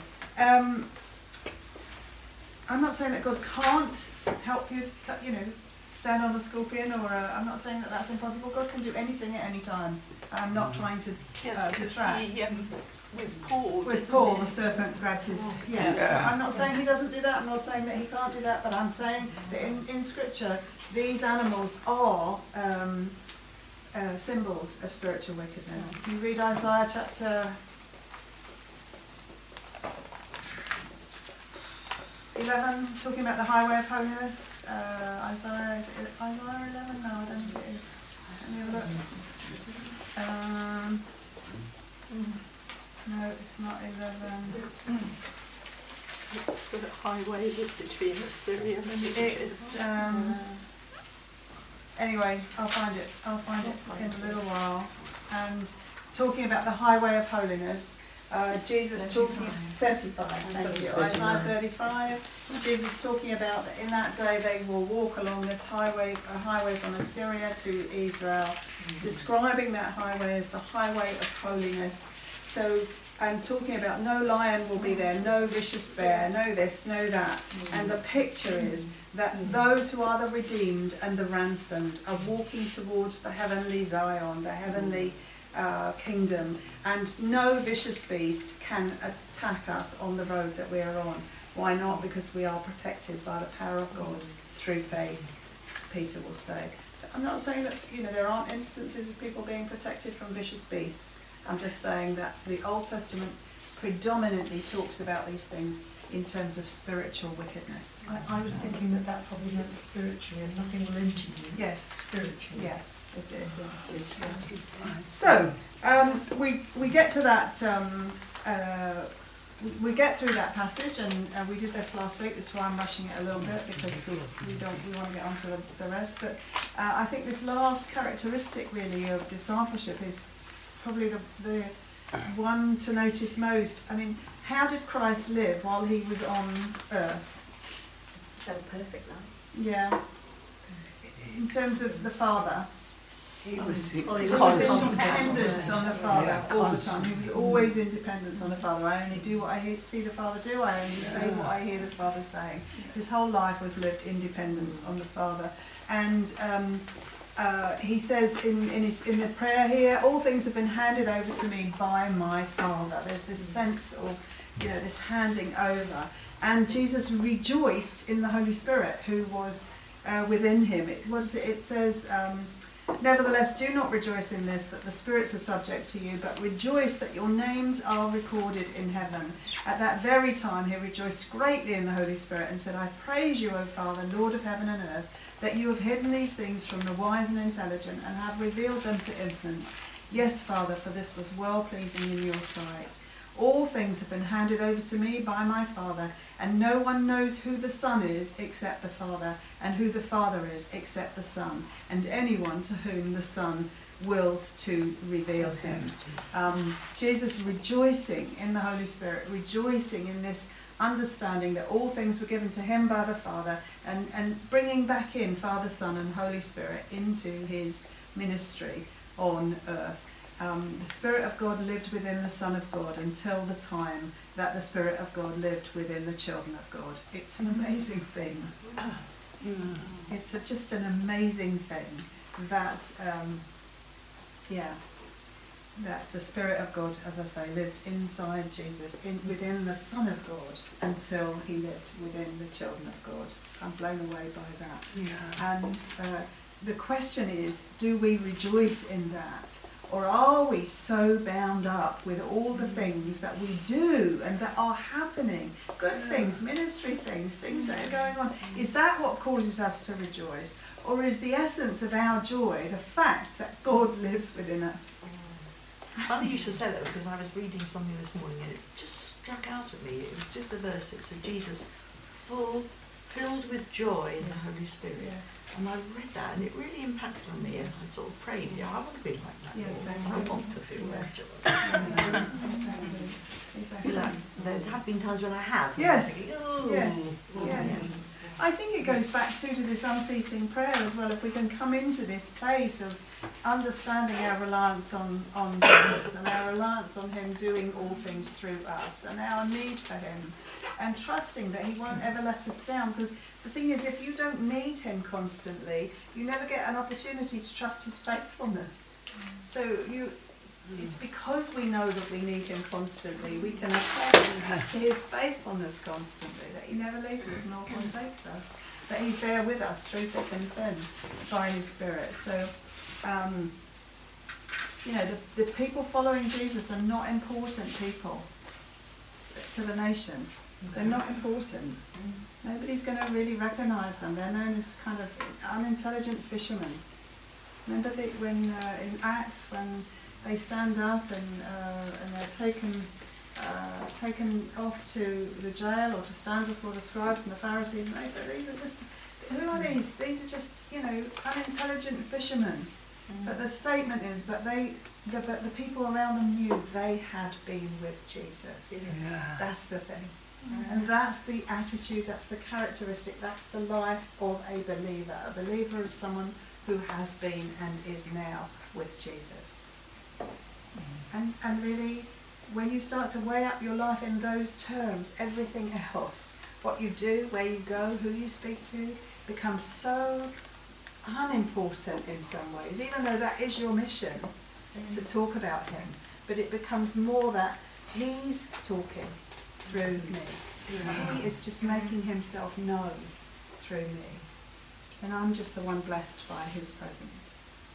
Um, so, um, yeah, those disciples, imagine being those disciples, the, you know, the whole of the Old Testament, the, the people of God have been looking for that day that Messiah would come, and suddenly he's here, and he's come not to the people that was expected, not in the way that was expected, but he's come, and these disciples, he's trying to train these disciples to understand that it's the joy of being with him is the thing that will change them, and will actually ultimately change the world. Um, so, uh, verse 25, uh, let's, can someone read verse 25? Well, we'll go down to 37, yeah. 25 to 37, please. And behold, a lawyer stood up to put him to the test, saying, Teacher, what shall I do to inherit eternal life? He said to him, What is written in the law? How do you read it? And he answered, You shall love the Lord your God with all your heart and with all your soul and with all your strength and with all your mind and your neighbour as yourself. And he said to him, You have answered correctly. Do this and you will live.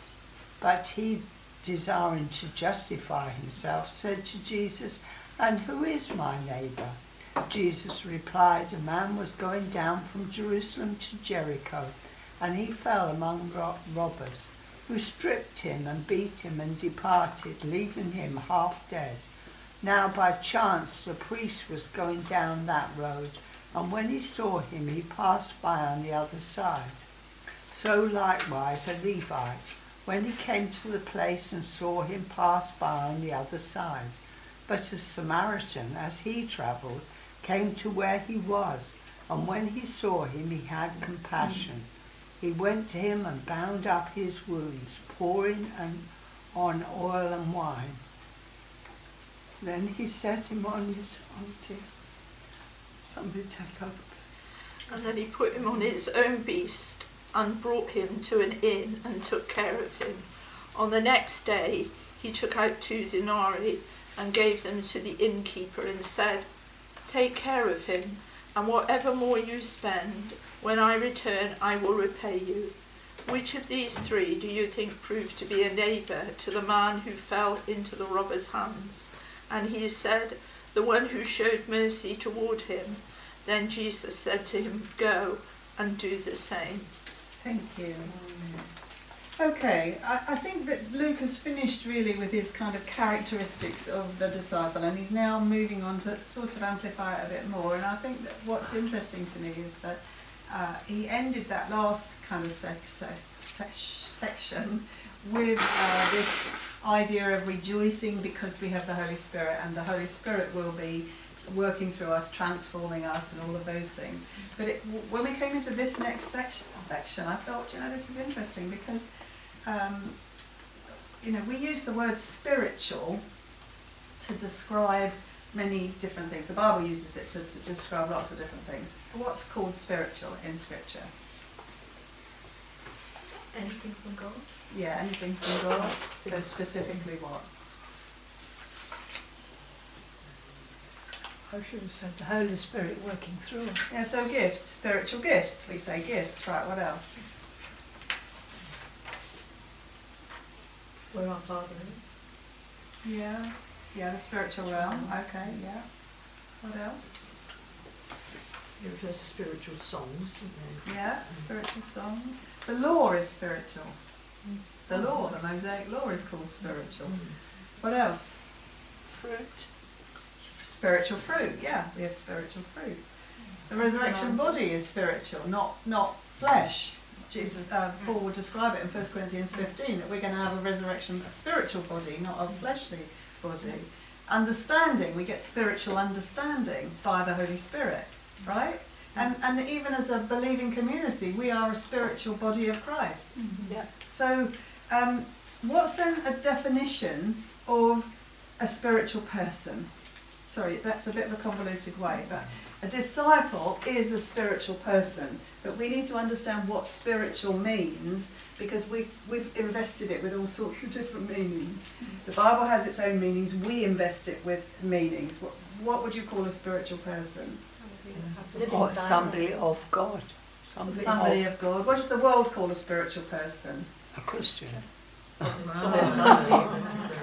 Psychic. Someone who seems to have kind of weird and wonderful ideas. What else? Living by the Spirit. Yeah, living by the Spirit. We we know that, living by the Spirit. But what does you know? The and- world well, if, if you say to me, you know, Maureen, she's so spiritual. What are you implying? Mm-hmm. She knows the Word of God. She's she knows the word. She's doing the word. She's better than me. She's doing the word. she's holy. Holy. She's holy. She's spent, she's evangelizing. She's she prays a lot. She's a very mm. spiritual person. Her thoughts are on the spiritual things more than me. Yeah, there you oh, go. Her thoughts are on spiritual things more than anything else. You know. Yeah, so it's kind of a spiritual person in our eyes is someone who's going up all the time. Yes, because we talk about a musical person being gifted. They must be spiritual because they they live by the, the higher things. Okay, yeah, higher things. That's where I want to get to. That often we think spiritual people are just generally up there, and as Rosie said, better than me. So we're kind of down here in the muck with our feet of clay. But actually, what is a spiritual person according to Scripture? Somebody You filled know with it. the Spirit. Okay. Somebody filled with the Spirit. Someone who lives within the realm, within the reign of the Holy Spirit. Someone who lives under the direction, uh, in the will of the Holy Spirit, whichever way you want to look at. So, um, a, s- a spiritual person is not someone just indwelled by the Spirit. That's the thing to think of. a spiritual person is someone who acts on or is is in contact with the indwelling spirit and does what the indwelling spirit says does tells you to do so an, a spiritual person is someone who who actually lives actively lives by the spirit It's coming on to that idea of faith being an active thing Exactly, again. it's exactly that. So in order to be a spiritual person, you have to be doing whatever the Spirit is telling you to do and saying whatever the Spirit is telling you to say. Well, ask yourself, is that you? Oh, I just put uh, earlier on when you were talking about the disciples being said that they, they had unbelief, you know, Mm. the little things. I mean, I put a big asterisk. How do you get rid of unbelief? Mm. But is that how you That's get rid exactly of it, how you and that's why I think he's going into it.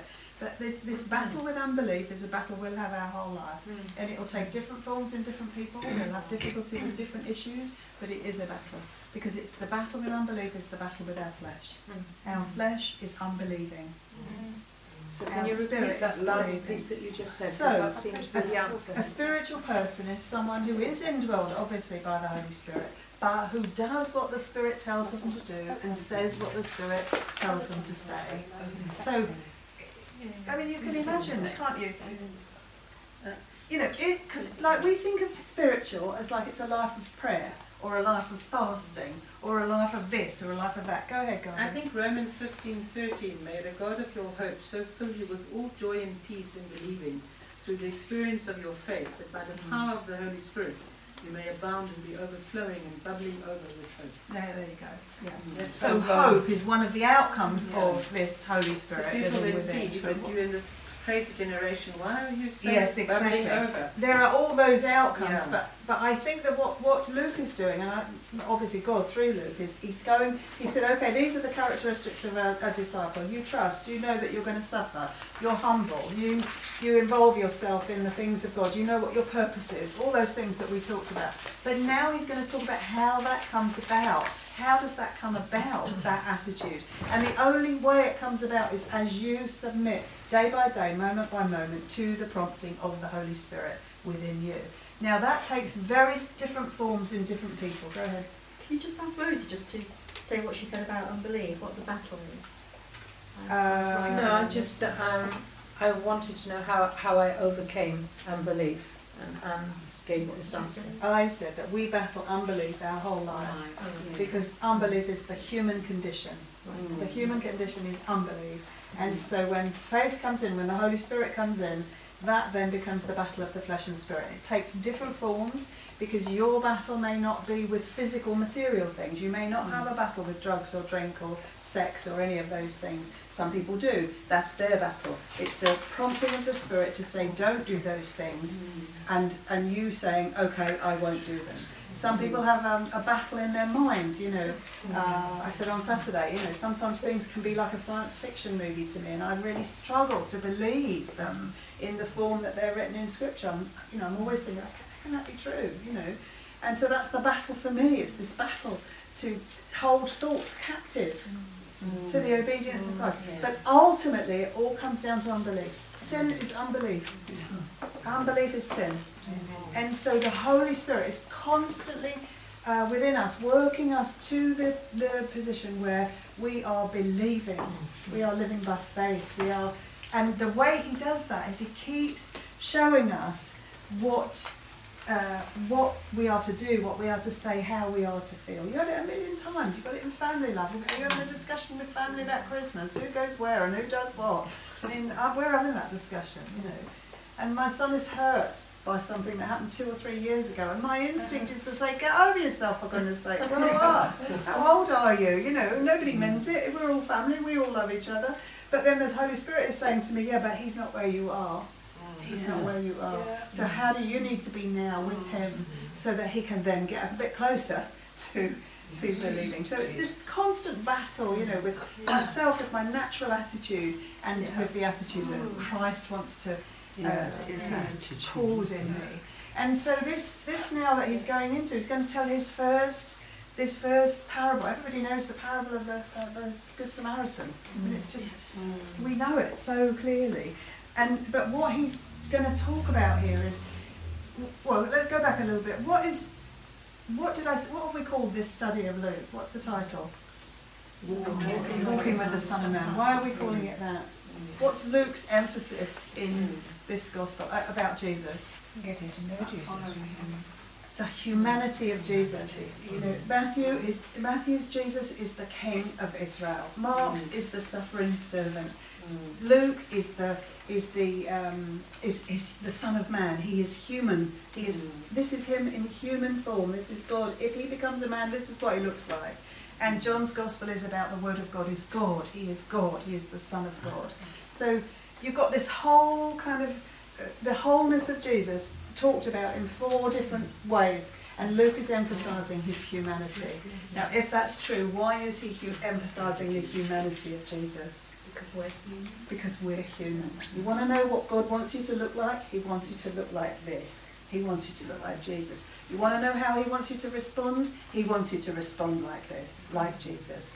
All of it is like this whole gospel is so good for us because there's no doubt now what, what we what God wants us to be like. Because I can say, well, like, God wants me to live like Jesus. Well, what does that mean? It's like the bumper sticker. What would Jesus do? WWJD. Well, you know, who knows?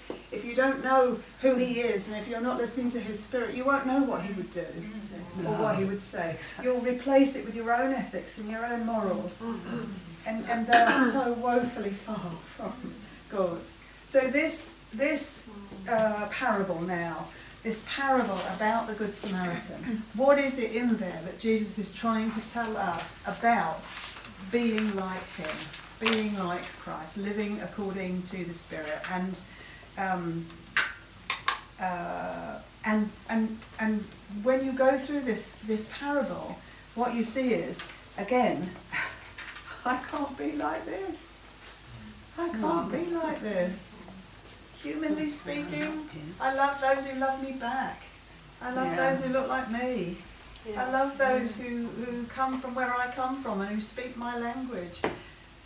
It's difficult to love people who are not like me or who are different. And this is what he's talking about here. Um, uh, yeah, what what is the person who lives like Christ like in different situations? Loving and lovely. Yeah, lovingly and lovely. And I think that it's interesting this this parable actually because you know one of the basic instincts in us is that we as even just as a human being, not as a believer, that we deserve certain things. That we deserve things. Mm. And so there's a whole group of us who think we do already deserve certain things because because we're good people. And then there's another whole group of people who, who don't think they deserve anything because they judge themselves as unworthy. Mm-hmm. So, but, but basically, it's all based on this what we do is what we deserve done to us. Mm-hmm. Do unto others as you would have them done to you. So we have this kind of understanding that if we do good, we should receive good. Right? Or you But reap what you sow. Yes, we, you mm-hmm. reap what you sow. So what we're doing is we're, we're doing to get. We're doing to get.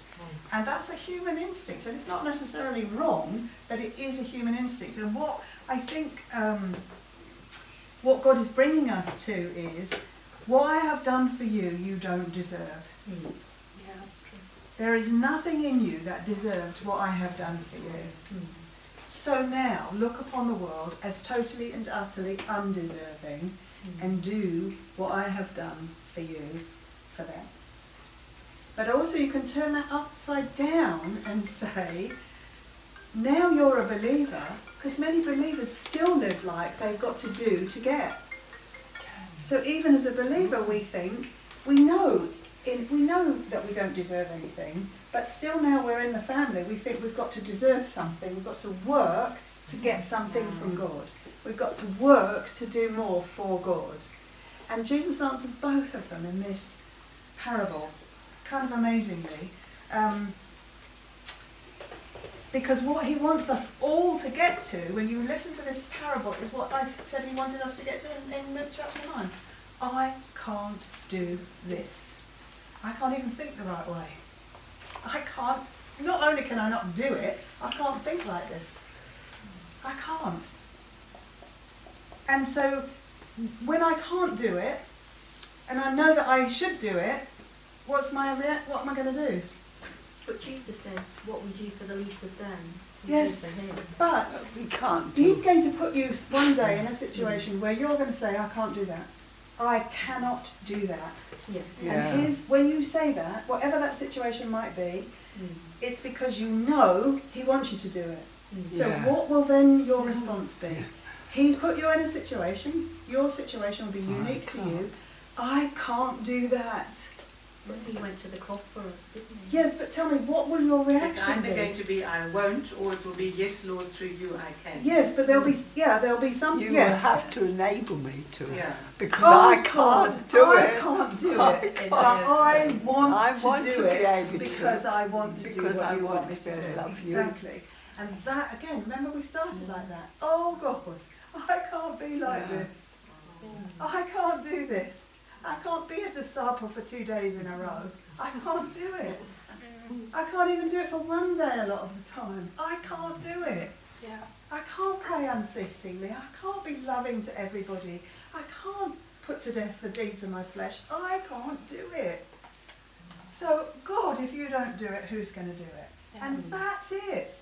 We, we've just gone through the whole of chapter 9 on that basis. Mm. It's Christ in you, the Holy Spirit in you, who will enable you to do mm. it. He's only asking that you submit, surrender to what He asks you to do. He's not asking you to think about ways to be good. He's not even asking you to kind of dream up a Christian life. He's saying, mm. if the Holy Spirit lives within you, and if you have decided to live by what He says, you will be a spiritual person who is honouring me and who is being transformed into my image. And then, so the, the Good Samaritan. So um, apparently, um, as you go down the road from Jerusalem to Jericho, it's a very steep road. Descends about, I've got here 3,000 feet in about 17 miles. So very steep, very dangerous road, and uh, lots of robbers along the way. And we have here um, three people who come by this man who was uh, robbed, stripped, and beaten, and left half dead. And um, uh, and who's the one who actually stops and does something about it? It's the Samaritan who does something about it. And we know all of, of the, the plain teaching of this parable is that we are to be the Good Samaritan. We are not to walk by, we are to stop.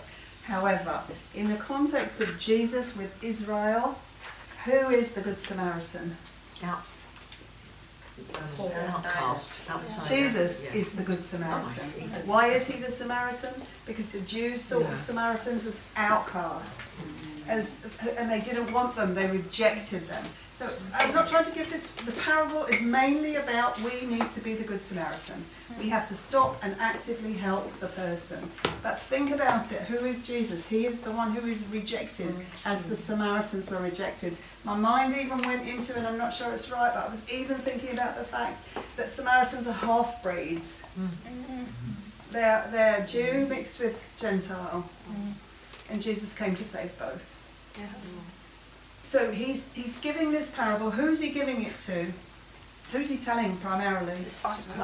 Yeah, but he says, and, and, and a lawyer stood up and put him to the test, saying, Teacher, what Oh, shall I yeah. do to inherit Ah. eternal life? What shall I do? And this is his answer to what you shall do.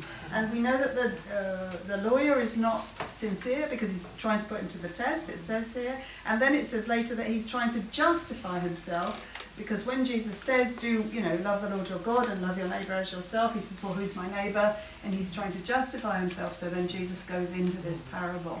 So the parable is definitely about us and how we live and how we look after people, but also that I think uh, that Jesus is the outcast. He is the one, uh, and he, he is the outcast one, willing to stop and save and help whoever is along the road.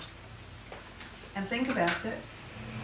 the religious establishment in Israel, who, well, sorry, who are the ones rejecting Jesus?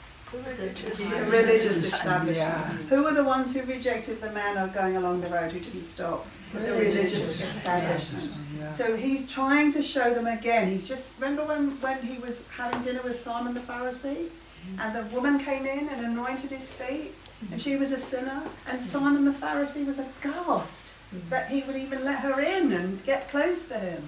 So it's again this this parable. I came to seek and save that which is lost. I, he is the outcast. He is the one who will be cast out. He is the one that the religious uh, establishment won't want near. But he is also the one who um, is going to seek and save everyone who is lost. Yeah, and the Samaritan's paying for him. He's paying the price. Yes. he's going to give him even more. Exactly. If he needs There it. you go. Mm. It's, I mean, we haven't got the time to go through it really deeply, but it's just, there are so many different things in this parable. Um, The Samaritan's actually not gaining anything. No. He's just going to get uh, rejected yes, because he wasn't the right guy to come along. exactly. along. He wasn't, he wasn't, and he shouldn't have touched anything and- Yeah. and messed up whatever was going on. Yeah. And that's Jesus. You shouldn't have come this way. You shouldn't have done it that way. You should have done it this way. You know. Um, yeah. So um, in if you go back to, I'll just go back there. Luke seven forty four. Uh, Luke seven verse forty four. Turning to the to the woman, he said to Simon, "Do you see this woman? I entered your house and you gave me no water for my feet, but she has wet my feet with her tears and wiped them with her hair. You gave me no kiss, but she, since the time I came in, has not ceased to kiss my feet. You did not anoint my head with oil, but she anointed my feet with perfume. For this reason I say to you, her sins, which are many, have been forgiven, for she loved much. But he who is forgiven loves little. And now, um, when we get to uh, Luke chapter 10, he who should love most, the Levite and the priest, love little. And the Samaritan, they shouldn't really love at all because he's stopping for a Jew along the road who's already cast him out, loves a lot. Jesus came to seek and save that which is lost. He came to heal and to save. And he came to a people he knew would reject him. Um, so, um, the expert in the law had come with pride. You know, I, I do love the Lord and I do uh, love, the Lord my God and I do love other people. Um, but J- Jesus challenged him in his own pride. And really, honestly, I've, I've written it in highlight here in italics, which is my way of highlighting my notes. You go and try to live and love this way. Mm-hmm. Go and try and live and love this way. And you cannot possibly do it. You cannot. Mm-hmm. You can do it maybe for five minutes, maybe for ten minutes, maybe for a year, but you cannot love and live this way all the time and do the things that are required of God's law. You can't do it. Love the Lord your God with all your heart, soul, strength, and mind. I mean, just one person who does that in here, put your hand up. All your heart, soul, strength, and mind. You cannot do it. That's the point of the law. You cannot do it. That's the whole point. The, the law is not something that you can do, even with your best will and best intentions and best efforts. You cannot do it. And that's what he wants you to get to. That this idea that our relationship with God, our relationship with Jesus, our relationship with each other cannot be based on anything of ourselves. It has to be based on the Holy Spirit working in us or on God Himself who is at work in us. Um, I mean, how did your new life begin? How did your transformation begin? With him coming along the road that I was walking on and intervening in my life. Yeah. He intervened. He stopped. Yeah. He was the good Samaritan was. who stopped was. on your road Yeah. and he helped you. And you had been robbed and stripped and beaten and left for dead. Mm. That's the reality. And he is the one who stopped. And the one who stopped is the one everyone rejects. It's this this dual thing going on here. Um, so when he came, when you put your trust in him, you began this road of transformation that's going on. And the thing is, sometimes the longer we're on the road and the more the transformation has happened, the more we forget that none of it is possible by mm-hmm. us. Mm-hmm. And we have different responses to that, you know. We, some of us are proud, we want to do it in our own way, we think, well, we can do it, and we're strong enough, and blah, blah, blah. And some of us are what other people might call really needy, which is a word I hate, uh, because we're all needy. But some of us uh, feel really needy, and we can't do it, we can't do anything. And um, actually, of course not, no one can. That's the whole point of, of Luke's gospel. You can't do it. You can't do it. That's the whole point of the Bible. You can't do it. But God has promised to do it for you and in you. And then we'll finish with Martha and um, and uh, Mary, uh, verse 38 um, to 42 of chapter 10. Um, now, as they were travelling along, he entered a village, and a woman named Martha welcomed him into her home. She had a sister called Mary who was seated at the Lord's feet listening to his word. But Martha was distracted with all her preparations, and she came up to him and said, Lord, do you not care that my sister has left me to do all the serving alone? Then tell her to help me. But the Lord answered and said to her, Martha, Martha, you are worried and bothered about so many things, but only one thing is necessary. For Mary has chosen the good part, which shall, shall not be taken away from her. Now I know that the typical, uh, uh, the typical explanation of this, which is probably right, is that Martha was just, you know, wanting to just, know, didn't, yeah, too busy, and Mary was doing the right thing by sitting at Jesus' feet. And I'm sure there's a lot in there. I mean, we can recognise ourselves. I've never been Martha, so I- I don't recognise myself there. Yeah, there you go. But I think there's more. There's more here in this little thing. And I think it's partly the fact that when you come to Christ, you come into a life of rest. You don't come into a life of work. You come into a life of rest. And what Martha and Mary are signifying is the believer who comes into the new life but thinks they've still got to work. And Mary who's come into the new life and understood that her place is just resting.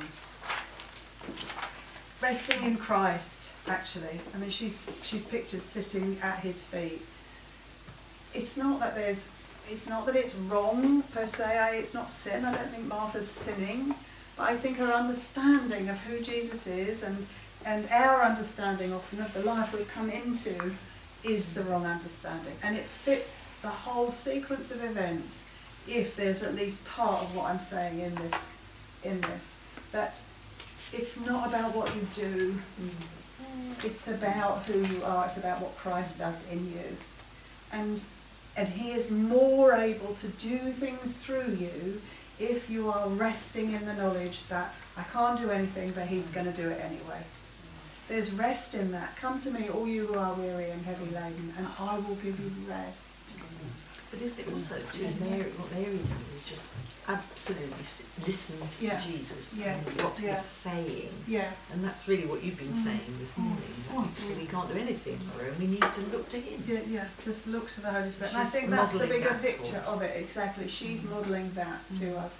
And there's so many of us who forget that. We forget it.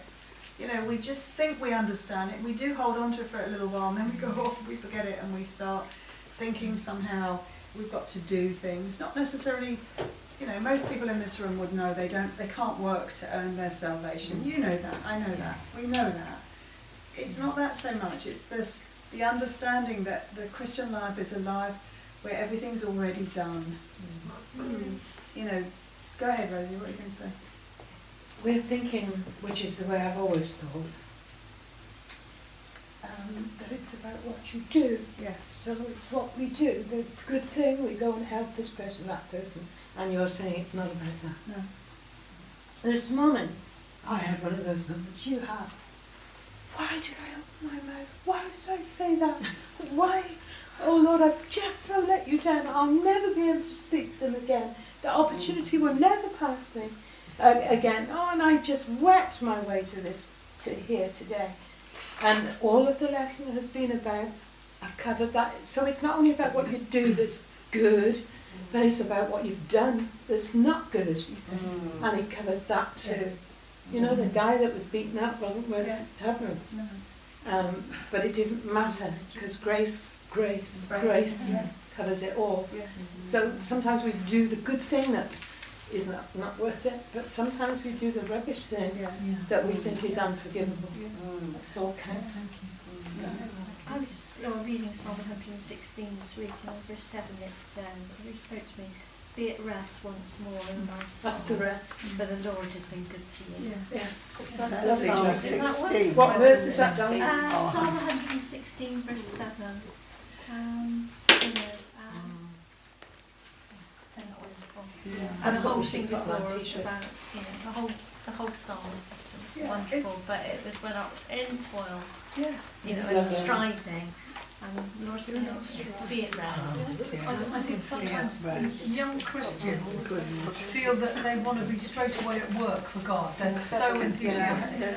And, and um, I think I must have heard somebody preaching somewhere, but it, it struck in my mind. I, it's, it's not, I, I, it's not what I want you to do. I don't want you to do anything. I just want you. Yeah. And, and that's been really important for me sometimes, is not, not worrying, am I sort of charging around doing stuff for God, or do I have a role Yeah. for God? I want, my identity has to be wrapped around having a role Yeah. for God. Yeah. And, and, and I've, I've learned that that's not, that's not it. No. He just wants me. The thing is, you know, you would expect, wouldn't you, if this is true, to find it all over Scripture. Um, Jack has just said Psalm 116, verse 7. Yes. Yeah. Go to Genesis. God creating the world in six days, and on the seventh day he rested. There's no morning and evening on the seventh day. There's morning and evening on every other day, but no morning and evening on his resting day. God is still at rest. It doesn't mean he's not doing anything, because he's still caring for us all and working all things together for our good.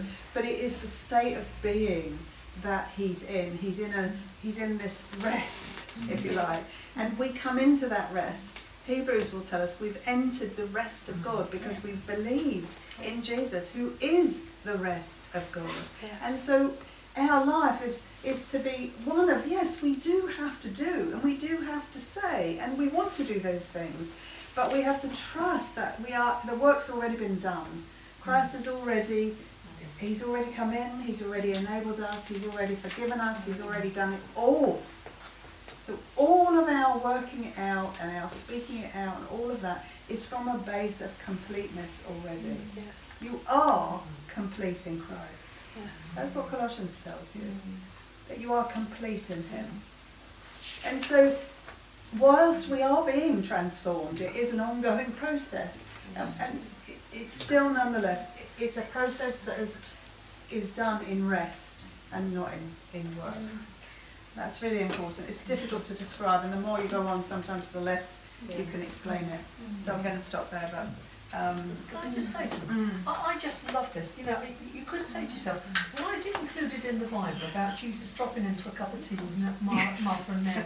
And, but there is just a gem, uh, there's so many gems in it. Yes, so many. Yeah. Yes, That's exactly. what I loved So about many. it. It's just Yeah. stuff There's we've so never much seen in before. And I think, I suppose to, to end it then, you know, I think I said, I just want to check my notes that I'm going to, um, yeah, uh, uh, we know we've got to grow, we know that we're part of the transformation process, and we know that transformation is going on, but what do we actually do? And Jesus has answered it in so many different ways, and effectively it's the same answer.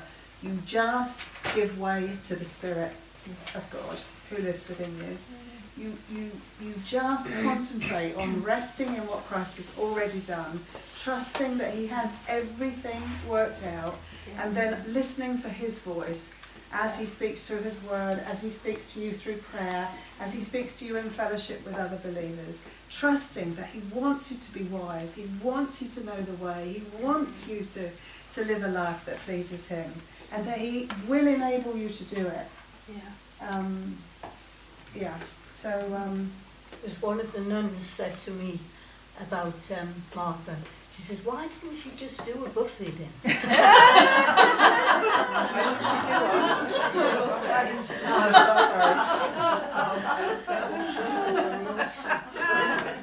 I think nuns must be very practical people.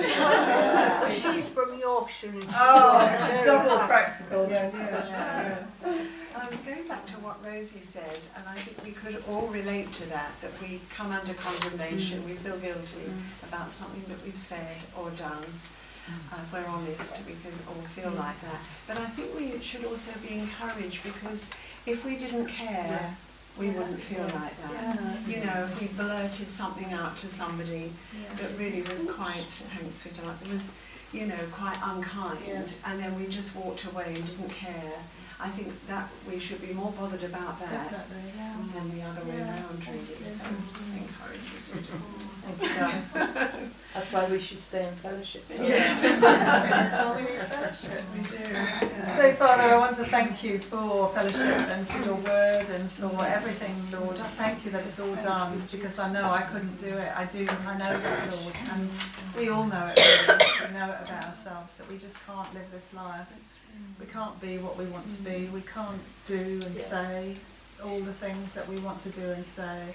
So it's such a wonderful, mm. wonderful, blessed relief that mm. that you have taken it all, that you have done it all, and that you will work it out in and through us, and and and that this transformation is a glorious, blessed experience. And Father, that's my prayer that we would really come into a full understanding of that, that we would know that we are living in the rest of God, that we are living in your wonderful rest, and that and that though sometimes the human circumstances of our lives are so up and down and all over the place, Lord, that there would be that core of us that remains sure and steadfast and at rest, actually, Lord, that we wouldn't be tossed about, that we would really be under the under in the understanding and the experience of being held in your loving arms. Yes. Um, thank you, Lord. Thank you for your mm. word, which is just so mm. wonderful, and mm. for your spirit, Lord. Thank you that you live within us.